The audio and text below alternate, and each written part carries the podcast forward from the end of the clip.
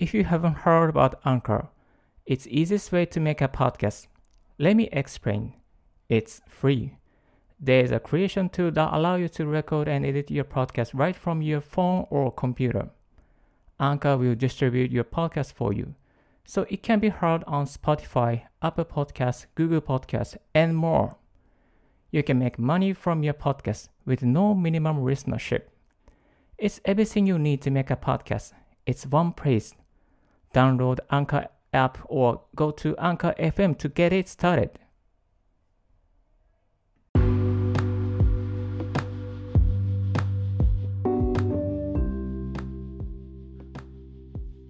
Hello, this is Ricky speaking. Mac ユーザー歴13年のリッキーが Mac とライフハックで生産性を3倍にするをテーマに、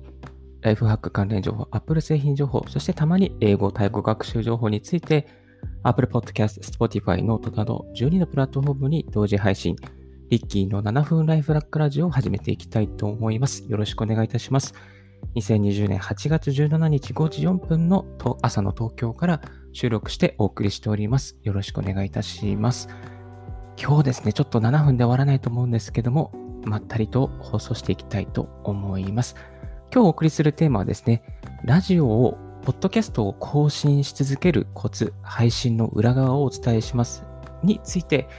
お送りしていきたいと思います。えこのラジオもですね、コツコツ積み上げまして、少しずつ放送回数も増えてきましたので、ちょっと一息このラジオを更新し続けるコツ、これからポッドキャスト、ラジオやりたい方になる、え方に参考に、ためになる情報をですね、お送りしていきたいと思います。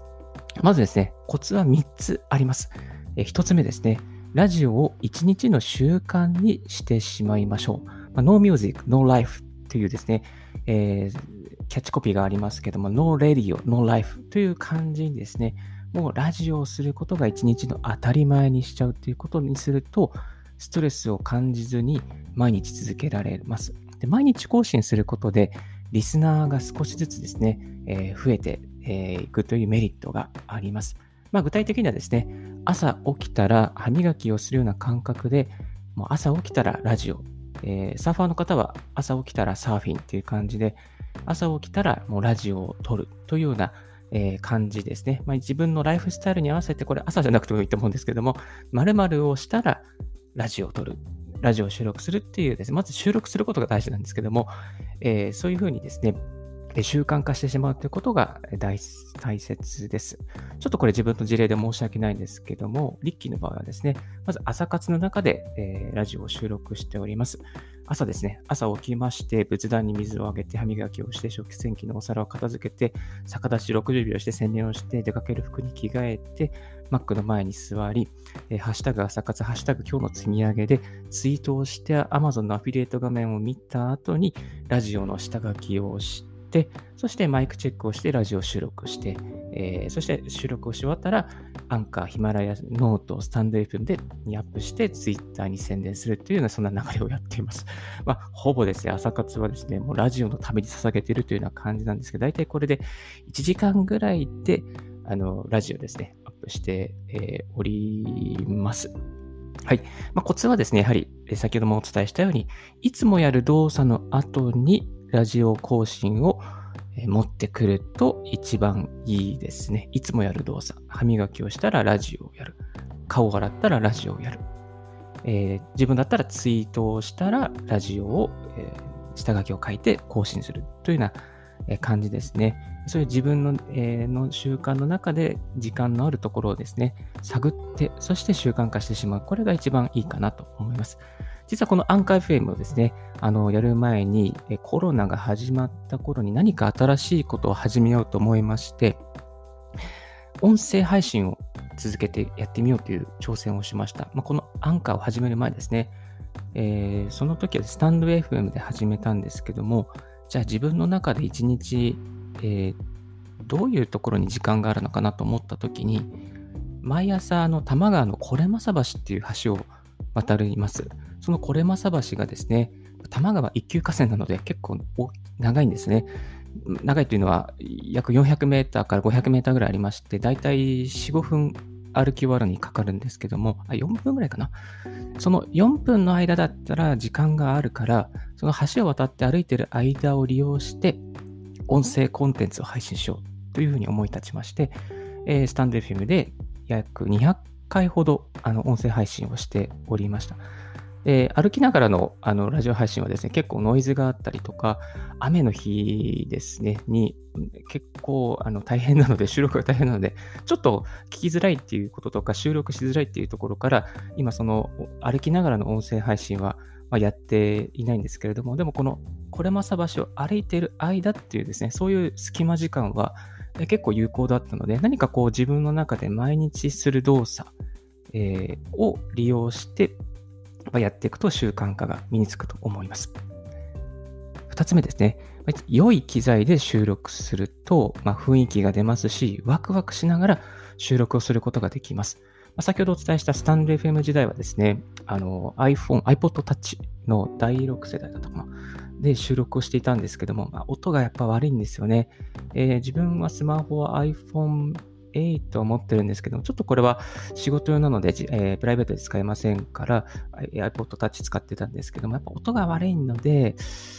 ちょっと微妙でした。ですので、まあ、ブログいろいろ見る中に、コンデンサーマイクを購入しました。ブルーのイエティとですね、コンデンサーマイク1万6000円ぐらいしますけれども、そのコンデンサーマイクの、音がめちゃくちゃいいんです。えー、4つの指向性ですね、がありまして、えー、そしてデザインがなんと、デザインがすごいおしゃれでですね、ちょっとガタイは大きいんですけれども、デザインが良くて、4つの四方構成です。ポッドキャスト向きだったり、楽器をえ収録する向きのあったりとか、対面式のですね、えー、収録に向いている音の拾い方をしたりとか、えー、そういういろんなやり方がある、えー、コンデンサーマイク、そして USB につないでパソコンに収録できるっていうメリットがあるんですけども、まあ、それをですね、イエティを使い始めましたら、すごく音が良くなりまして、リスネーさんからもですね、めっちゃ変わりましたねっていうですね、高評価のフィードバックをいただきました。で、やっぱ自分の声を聞くのもですね、苦,、えー、苦じゃなくなって、毎回やっぱ収録するのが楽しいんですよね。なので、うん、このマイクをやっぱり思い切っていいマイクにしてみる。えー、ジェイブのですね、ナビゲーターのサッシャさんなんかもですね、あの、オーディオテクニカの、えー、マイク結構おすすめしていたりとか、あとはマイクを変えることで、まあ、ラジオにも使えますし、あの、今流行りのウェブ会議ですね、まあ、Zoom とか Discord とかのウェブ会議の音も良くなっていくっていうメリットがあって、あれ？何最近声すごく綺麗じゃんみたいな感じでですね、あの、本当にウェブ会議に参加するのもすごく、えー、楽しくなります。その周りの方からのフィードバックが非常にいいので、マイクを変えるだけでも本当になんかこう楽しく、なんですかね、自分の声を届けたいっていう気持ちが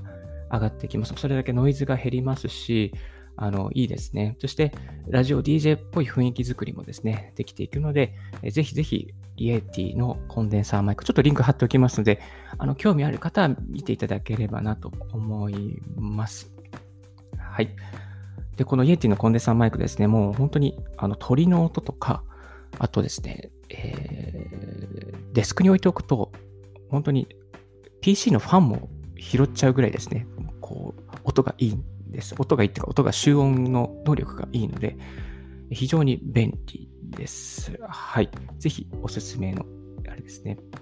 あと、その雰囲気作りという点で、まあ、この、最初はこうデスクに置いていたんですけども、あの、点釣りですね。点釣りっていうか、こう、アームで、えー、吊るすようにしています。えあマイクスタンドアームとポップガードですね。このマイクの前にこの丸いこう、あの、網みたいなやつがあると思うんですけども、そのポップガードをつけるとですね、こうパ、パの音っていうかですね、あの、こう空気がパッパってこう、あの、飛ぶような音がですね、こう和らげる、和らげられるというメリットがあります。このマイクスタンドアームとポップガードをつけて、そして配信してますけども、これがもう本当に、あの、なんですいきなり自分の家がスタジオになったみたいな感じでですね、えー、すごく雰囲気作りと、何ですかね、あの、気に入っています。はい。ぜひこのイエティのマイクとマイクアーム、そしてポップガードの3点セットは非常におすすめですので、ぜひこれから本気でポッドキャストやっていきたいとか、ラジオやっていきたいという方、あの、チェックしてみていただきたいなと思います。はい。3つ目、やっぱりご褒美を作るっていうことですね。ご褒美を作る。ラジオを更新したら何かご褒美がある。っていう、これは非常になんか人間としてですね、こう、あ、モチベーションが上がりますね。ちょっと自分話で本当に申し訳ないんですけども、最近ですね、朝だけコーヒー一杯を飲むというライフスタイルをしています。でこの理由はですね、朝一杯だけにすると、寝るときにカフェインが完全に体から抜けて、えー、いきます。で、カフェインのが体から完全に抜けた状態で寝ると、睡眠の質が非常に上がります。で睡眠の質が上がるので、あのー、朝もですね、パッとこう起きられるようになります。えー、ですので、この、そういったルーチンの中からですね、あの、朝、ラジオを更新したら美味しいコーヒーが飲めるというふうに自分の中でルールを作りまして、えそしてこの後朝活をしたらですね、美味しいコーヒーが、ま、実は待ってる、あの、ラジオ更新したら待ってるんですけども、その美味しいコーヒーを飲めるっていうですね、そういうこうご褒美が目の前にあるだけでやっぱりやる気が上がりますね。なんかこういうやっぱり仕組み作り、えー、ご褒美を自分の中で作ってやっていくっていうことも一つ、えー、面白いのではないかなと思います。この3つまとめますとですね、まずはやっぱり、えー、No Radio is No Life、えー、習慣化を作るということと、あと良い機材を買ってモチベーションを上げると。あとご褒美を、ご褒美を自分の中で作る。この3つですね、あの非常に有効、まあ、更新し続けるために有効な手段というか方法ですので、ぜひ参考にしてみていただきたいなと思います。ちょっとこちらから、ここからですね、あの最後おまけというか、あの参考になった情報などをシェアしていきたいなと思っております。まずですね、この音声コンテンツを始めるにあたって自分が参考にしたのはですね、池田隼人さん、池早さんが売っている音声コンテンツの教科書がありました。まあ、この教科書の中にですね、いろいろ配信の仕方とか、どういう機材を買えばいいかとか、またこの音声コン音声コンテンツこれからの動向とかですね、どういうサービスを、どういうサービスを使えばいいかということを、え、結構書かれておりまして、かなり参考になりました。あと、池早サロン内にですね、このラジオ更新部っていう部が設立されまして、そこにあの毎日投稿させていただいてるんですけれども、えそれが更新部があるおかげでですね、あ今日も更新しようってですね、そういう気持ち、そういうきっかけ作りになってきています。そのラジオ更新部を作ってくださいました、えー、サカエルさんという方がいらっしゃいまして、銀行員を辞めて山口県に地方移住して、えー、サカエルさんもサロンを立ち上げてる、あの本当にすごい方なんですけれども、まあ、サカエルさんのおかげでですね、いろいろと、あの、えー、ラジオをやっていこうというきっかけをいただきました。サカエルさん自身も、あの、スタンド FM とか、レディオトークとかにですね、音声を投稿されていて、え、地方移住に関する、え、地方移住したら実際どうなのみたいなリアルな話をですね、え毎日投稿されておりますので、ぜひ、え、検索してみて、まあこちあの、こちらの方にもリンクを貼らせていただきますが、検索してみていただければと思います。ちょっと余談ですけど、坂井さんが、あの、ツイッターの講座というのをですね、サロン内でやっておりまして、えー、私もちょっと何回か出させていただいたんですけども、えー、おかげでですね、ツイッターのフォロワーが1ヶ月、7月でですね、えー、1ヶ月で72フォロー、2アカウントですね、フォロワーがアップしてしました。本当にありがとうございます。はい。ちょっとこの場を借りて御礼を申し上げたいなと思っております。まあ、あの、こういうコミュニティがあるっていうことは非常にありがたいなと思います。で、あの、まあ、私の場合は池早サロンなんですけども、そういうのなければですね、SNS とか知人に PR していくといいかなと思います。ちょっと自分と友達とかですね、最近あの何ハマってるのとか聞かれると、あ、もう思わず、いや最近ラジオとかポッドキャストやってるんだよって話になるんですけども、あの、いや、Apple Podcast にもさ、配信してっからさ、えー、リッキーで検索してみてって言って、で、実際その場で検索してもらうと、あ、リッキーラジオやってんの？じゃんみたいな感じで、ポッドキャストやってんの？みたいな感じで、結構驚かれますね。あの、Apple Podcast に配信してるっていうのは本当に非常に驚かれてますね。なので、今、あの、何人か、あの、知り合いの方はですね、ま車の移動中に聞いてくれてる方もいたりですね、最近、あの、Facebook にも投稿してるので、あの見ました、聞きましたっていう声をかけてくれる方もあのいらっしゃいます。ええー、ですね。はい。あとですね、ラジオの下書きに有効なアプリなんですけども、私のリッキーの場合はですね、あのダイナリストっていうアウトライナーアプリを使っています。えー、まあ、何でも何を使ってもいいかなと思うんですけども、アウトライナー系のアプリは、あのいろいろと羅列ですね、アウトライン、構造整理しやすいですので、えー、便利だと思います。ダイナリストとか、まあ、ワークフローリーとか、あとは普通に iOS のメモとかですね、Mac の標準のメモなんかも、えー、使えると思います。まあ、あと人手さんなんかもですね、マインドマップを使うという方法もありかなと思いますが、自分はちょっと縦縦で情報が整理された方が頭の中に整理され、えー、考えやすいので、えー、ダイナリストを使っております。あと、ラジオっぽく工夫する方法とかですね、やっぱり BGM を統一したりとか、まあ、オープニング、クロージングのコメントを統一したりするなどしております。まあ、この辺ですね、またちょっとこう、こだわってるところとかですね、また別の機会に、えー、別の枠でまた放送していきたいなと思います。まあ、これから、えー、ラジオやってみよう、えー、またポッドキャストやってみよう、ヒマラヤやノートや、えー、レックドットとか、また Radiotalk とかでちょっとこうこれからやってみたいなという思う方をですね、後押ししていくようなコンテンツをこれからも配信していきますので、まあ、参考になったなと思う方はですね、ぜひ、ポッドキャストの購読、またブログやツイッターの方からもコメントいただければと思います。リッキーブログ、ツイッター、ほぼ毎日更新しております。リッキーさん、ぜひ、またこういうことを教えてください。こういうことを、あの、やってみたんですけど、とか、えー、こういうサービスどうですかとか、いろいろコメント、また質問とかありましたら、えー、ご連絡いただければと、えー、思います。ぜひそういうのに答えして、え有益な情報を発信していきたいと思います。はい。え今日はですね、ちょっと長くなってしまったんですけども、ラジオを更新し続けるコツ、配信の裏側をお伝えしますについて、